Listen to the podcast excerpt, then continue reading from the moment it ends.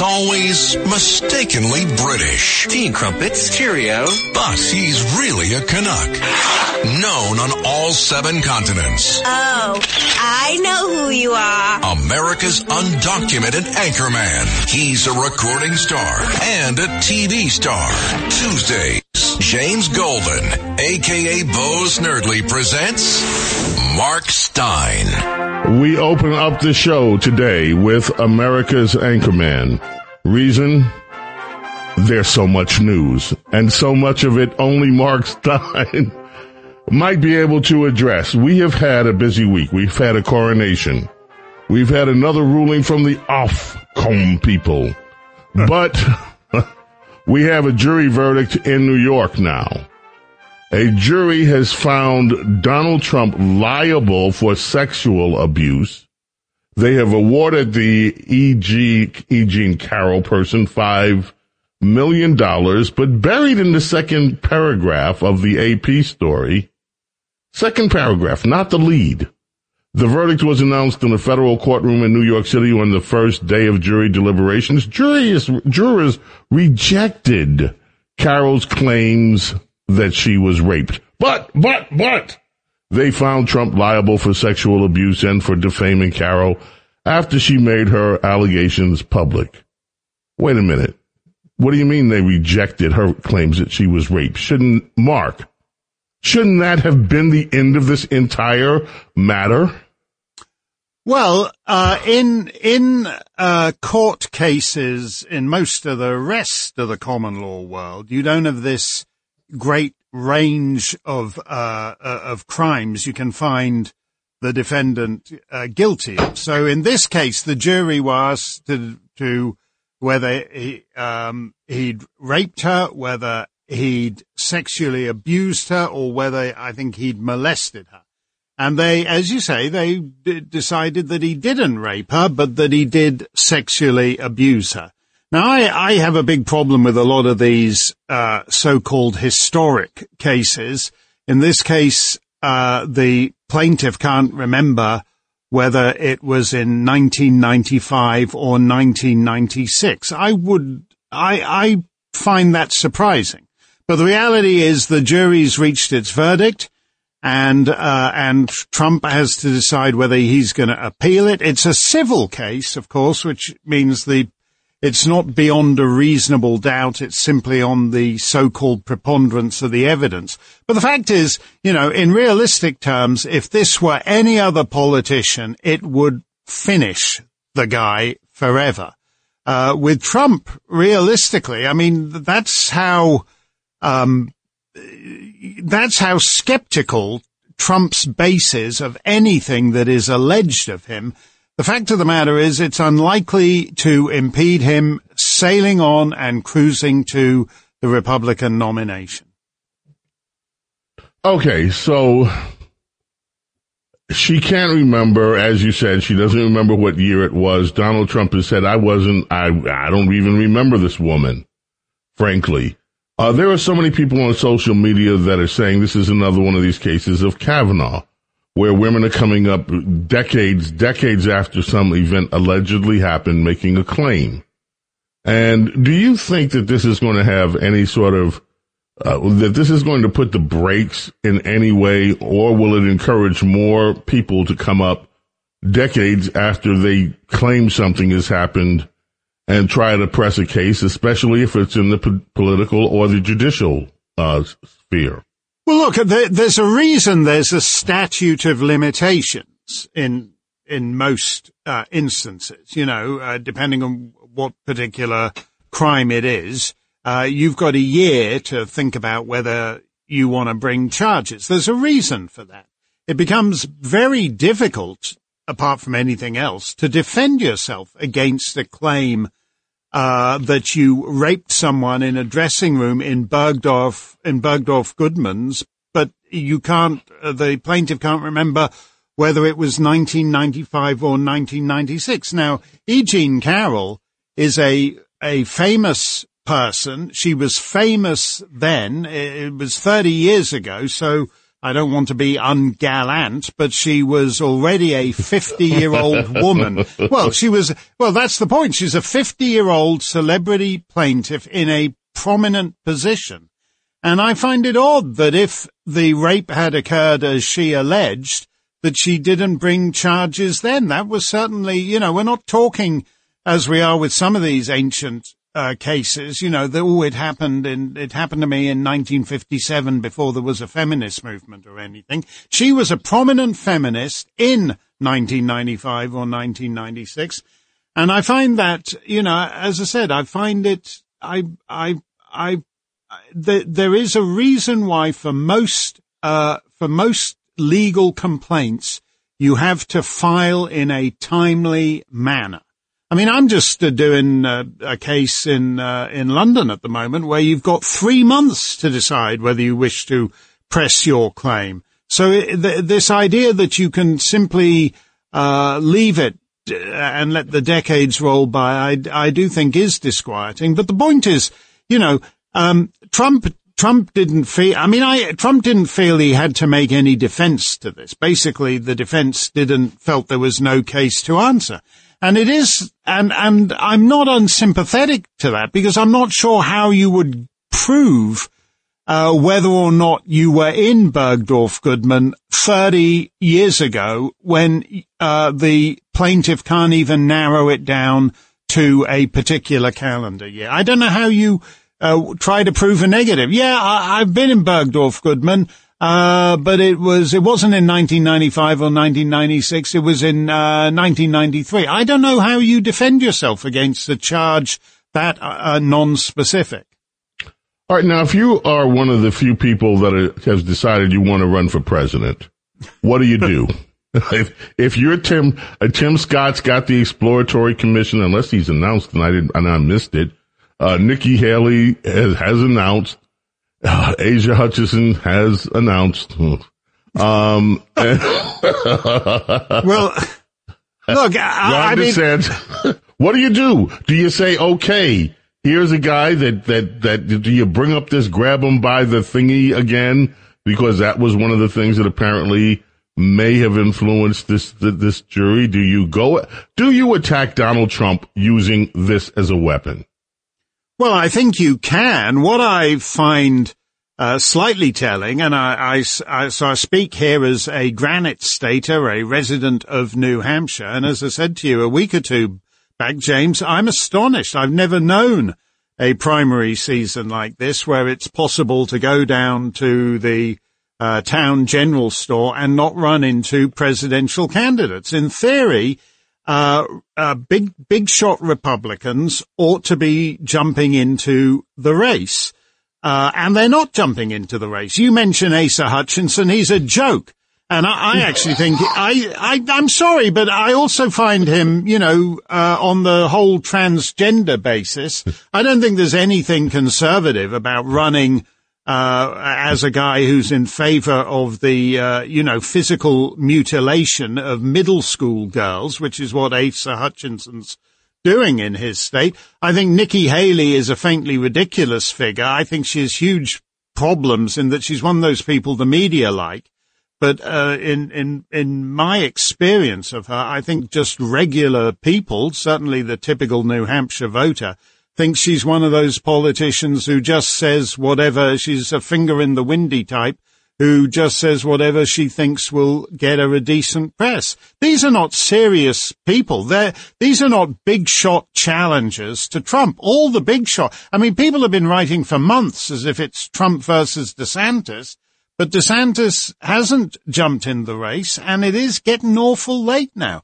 So I, I, I think we're in a very weird, you know, I, I said uh, on election after on the morning after election day 2020 uh, when it when it became clear that uh, Trump were you know the votes these strange shifting vote patterns when new boxes of votes arrive in the middle of the night in key states uh, that uh, Trump should get his revenge and do a Grover Cleveland but you know it isn't 1896 or whatever it was And uh, it's actually a lot harder to do, uh, 1892, I think. It's actually a lot harder to do, be Grover Cleveland now, or even be Adlai Stevenson, where you've lost, and then they say, oh, well, never mind, we're going to give you another chance to lose four years later.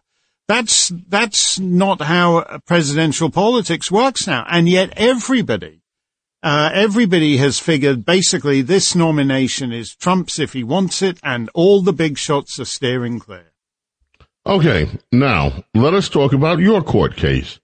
You had Naomi Wolf on your program, Dr. Naomi Wolf. I've had her on this program. Dr. Naomi Wolf is is a very brilliant woman who has done a lot of research, and she has very strong views about COVID nineteen vaccines. Mm. Yet, yet this group, this Ofcom group, has found that you're in breach of broadcast rules again because why Naomi made some claims about yeah. and basically what she said was that the uh, the, the rollout of the COVID nineteen a vaccine amounted to a premeditated crime, mass murder. That many now, now, Mark, there is no question. I'm sorry if this upsets certain people that work in the pharmaceutical industries or in the media that get their advertising dollars from pharmaceutical companies. But I'm sorry, there has been ample evidence that there have been people that have died in close relation to taking the vaccine or have developed other health issues. To the extent that that has happened, I don't know the full extent. I'm still asking questions about it. You have asked questions about it. I've seen some of the courage coverage. We've had this thing called sudden death where, yep. where athletes in their prime who have been vaccinated suddenly die. I have never said that there is a direct causation. I said this needs to be looked at. Yep. Naomi Wolf has talked about this. What in the world are these people whining about now with you having Naomi Wolf on your program?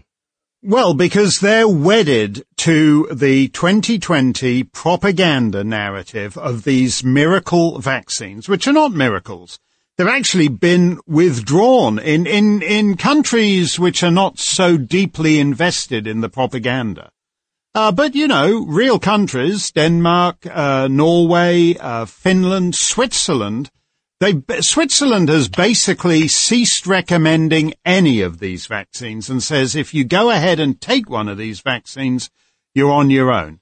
Now, in the UK, they're particularly invested in the propaganda and they have this state censor called Ofcom that can come and get you.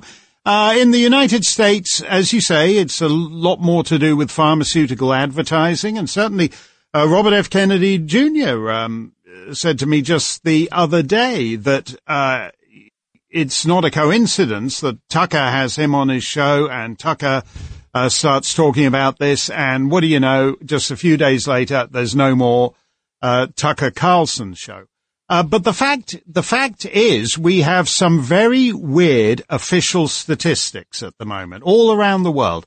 In the Canadian province of Alberta, the leading cause of death is cause unknown. That's not normal. That's, that's not normal for a developed society. Uh, right. if you look at, uh, England and Wales, they basically had for the last year, um, over a thousand per week, uh, um, extra deaths. You know, in other words, more, a thousand more deaths than normal every week for a year. And it's basically in the young adult category. It's 30, 30 to 49 year olds. Now we had the American Institute of Actuaries or what, or whatever it's called, which came up with the same thing. Extraordinary amount of excess death between 25 and 54 year olds. In other words, the young and middle aged. And, and there has to be a reason for that. And until governments actually start to figure out what the reason is, in a free society, people should be entitled to speculate. She's done, Naomi Wolf has done more research than anybody on this. She's got thousands of people working for her in a network all around the world, and she's gone through hundreds of thousands of Pfizer documents. Now, His Majesty's government in London says I'm not allowed to say that on television, so I'm going to sue His Majesty's government and shove it up His Majesty's government's flabby butt because I think we need more honest conversation on this rather than less. Speaking of His Majesty's uh, flabby uh, posterior, uh, this was coronation week this past week, and the coverage was massive. Of course, the mm-hmm. pageantry was massive in the UK. And I just have a question for you. I watched um, clips of it. I didn't watch it live. Does it even matter anymore? Is this just is this just like a, a, a circus show, or does this coronation and and the king as the figurehead of the UK does it mean anything anymore, Mark? Well, it's a serious system of government um, and if you look at the Cato Institute in Washington, when they compile their list of free nations, uh, I think in the current ranking, six out of ten uh, of the freest nations on earth are constitutional monarchies. It's a serious system of government. Whether the king himself actually understands uh, quite how serious it is is another matter. But it's it's interesting. It's it is interesting to me that even though nobody really likes the guy, I'd I'd, I'd put it like that. There's not a lot of enthusiasm for him. Um, you know, his his governments in Canada and Australia and elsewhere uh, take take the whole business seriously. The fact of the matter is, you know, yeah, it's not serious in the sense that the entirety of Western civilization is sliding off the cliff. And uh, we're all going to be in a big heap of rubble at the bottom. And the last thing we're going to be arguing about is whether your constitutional republic is my, be- better than my constitutional monarchy. Because when we're all at the bottom of the cliff and uh, the Chinese and the Saudis and the Russians are running the planet, it'll it'll uh, just seem you know uh, uh, an irrelevant nuance or detail. but the thing is, he th- he's not. He's a king in a hurry.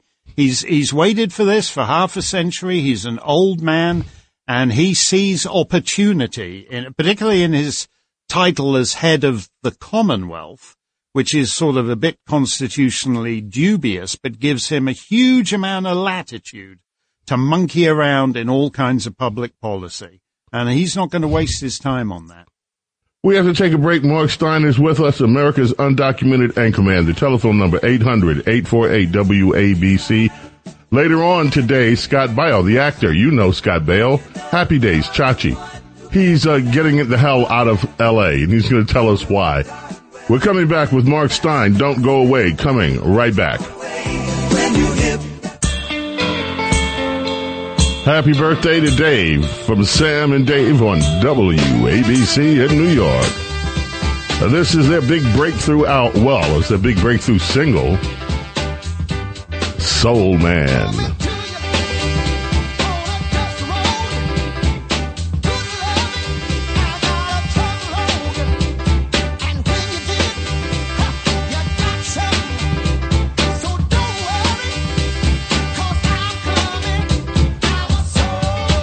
And we have with us the soul man of the Commonwealth.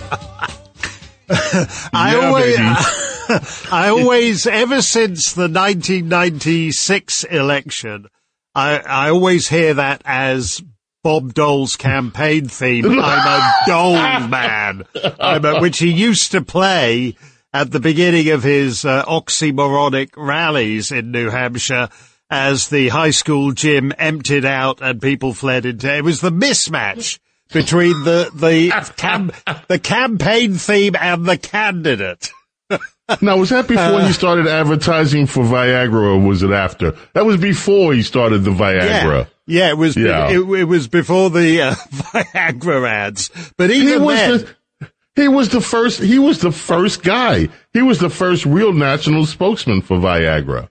Yeah, no, I know. That's what it, I mean, I, you know, I remember at the time I, I thought, well, maybe I could use Viagra, but I didn't want to find myself, uh, talking in the third person like Bob Dole did, you know, where he'd say, Bob Dole's going to run for president. Uh, Bob Dole's going to campaign. In. I thought that was, a, I assumed then afterwards that that was a side effect of Viagra and I just didn't feel it was worth the trouble. So, uh, you know, uh, uh, whatever it was. I forget what, what did they say on the ads? If symptoms persist for more than six hours, well, you know, when you look, if you saw Bob Dole campaigning in New Hampshire, he was stiff for the whole day. Uh, when, and I was, I thought, whoa, I'm not going to go near that. oh. Uh, Mark, we've had another one of these things. This time it's New York. This is uh, Jordan Neely, over 44 arrests. He was uh, schizophrenic, uh, reportedly suffered from schizophrenia and autism. Um, and of course, this is a tragic death. He was acting out on the subway. The View co-host Sunny Hostin claims that us, people in the media like us, mentioning the fact that he had a lengthy arrest record, but I also mentioned with that he had lengthy lengthy mental health issues that were known to the city government, that were known to the state government. They knew that this man was unstable, yet they kept releasing him. But she says that we are re-victimizing him. And this is an argument that comes up every time there's one of these black white things that the media loves as their narrative. And they always, and, and if the black guy has, it, it was this way with George Floyd, it was Floyd, it was this way with the gentle giant, whose name escapes me at the moment. It's been the way every time there's one of these cases, if there is an arrest record, if there's history with the law, we're not supposed to report on that. We're just supposed to pretend that none of that stuff existed. Does this, what is the point of hiding the truth is my question. Well, because I think the uh, way these stories are presented are always basically dishonest. Um, you mentioned a couple of them. Uh, there, have been cases where the only photograph you ever see of the person is like his high school yearbook for, uh, photograph, where he right. Uh, uh, instead of the one of him at 28 when he's a uh, young thug. In this case, he's being presented to us as a Michael Jackson impersonator. Everybody agreed within 10 minutes the, the most salient fact of this guy's life is that he used to do Michael Jackson moonwalking impressions. Now, the thing about it is it's only relevant to this lady at The View is because she and everybody else are second guessing the decisions made by the guy riding the subway train. What's disgusting is that in a supposed first world city, one of the most famous cities on the planet, if you ride the subway, uh, some guy comes up uh, and is uh, shouting and yelling and uh, obscenities, uh, and you're supposed to figure out is he just a harmless nutter or is he suddenly going to lunge and sucker punch me? And people who just have done nothing but buy a token for to ride the subway shouldn't have to be in that uh, situation. Megyn Kelly uh, played me a, a tape uh, when I was on her show of uh, a, a, young couple with a like a two-year-old kid, and the kid is sitting there between them, terrified as this guy, you know, possibly schizophrenic, possibly mentally ill, is just yelling and swearing obscenities in their face. And as I said, you're down there, you're on your own. It's a lawless, it's an increasingly lawless city because the guys who run the city have incentivized lawlessness and have said that if you commit certain basic, we're not even talking broken windows anymore. We're saying if you walk into famous chain stores on Fifth Avenue and steal hundreds of dollars of uh, merchandise, as a matter of policy, the city of New York has no interest in your crime. You're making things worse every day, and then you second guess the guys down in the tunnels who have to live with the consequences of your failure of government. Well, I know somewhere that has a bright and rosy uh, outlook unlike that. It is on a ship, a big ship, cruising up and down the Adriatic Sea, and it's in July. I'm yeah. going to be on that ship. In fact, uh, we're underway making the air reservations to get me to Italy right now so that I can be there. And Mark Steyn, I'm looking forward to cruising with you in July. Tell folks how they can join us. Yeah, they can join us by going to Mark Steyn Cruise. That's all one word, marksteyncruise.com. And we're going to be uh, put, leaving Italy, putting in at Croatia, Montenegro, the Greek islands. We're going to have a hell of a time. And, uh, and I will say this, I think it's better than a ride on the New York subway. Mark, thank you for spending so much time with us today. We appreciate it. My pleasure, James. See you next time. All righty. Mark Steyn, ladies and gentlemen, S-T-E-Y-N, America's undocumented anchorman. We're coming back. Scott Baio joining us when we get back. Don't go away. This is Greg Kelly for Priority Gold. What does it mean to be America's precious metals dealer? It means that you're in touch with the hearts and minds of those who love this country, value our freedom, and want to protect the future. Priority Gold is that precious metals dealer. They've helped thousands of Americans back their retirement with solid gold and silver. Call Priority Gold at 888-506-6439. Receive free shipping, free storage, a free investment guide, and one of the best purchase experiences in the industry. Call now or go to prioritygold.com.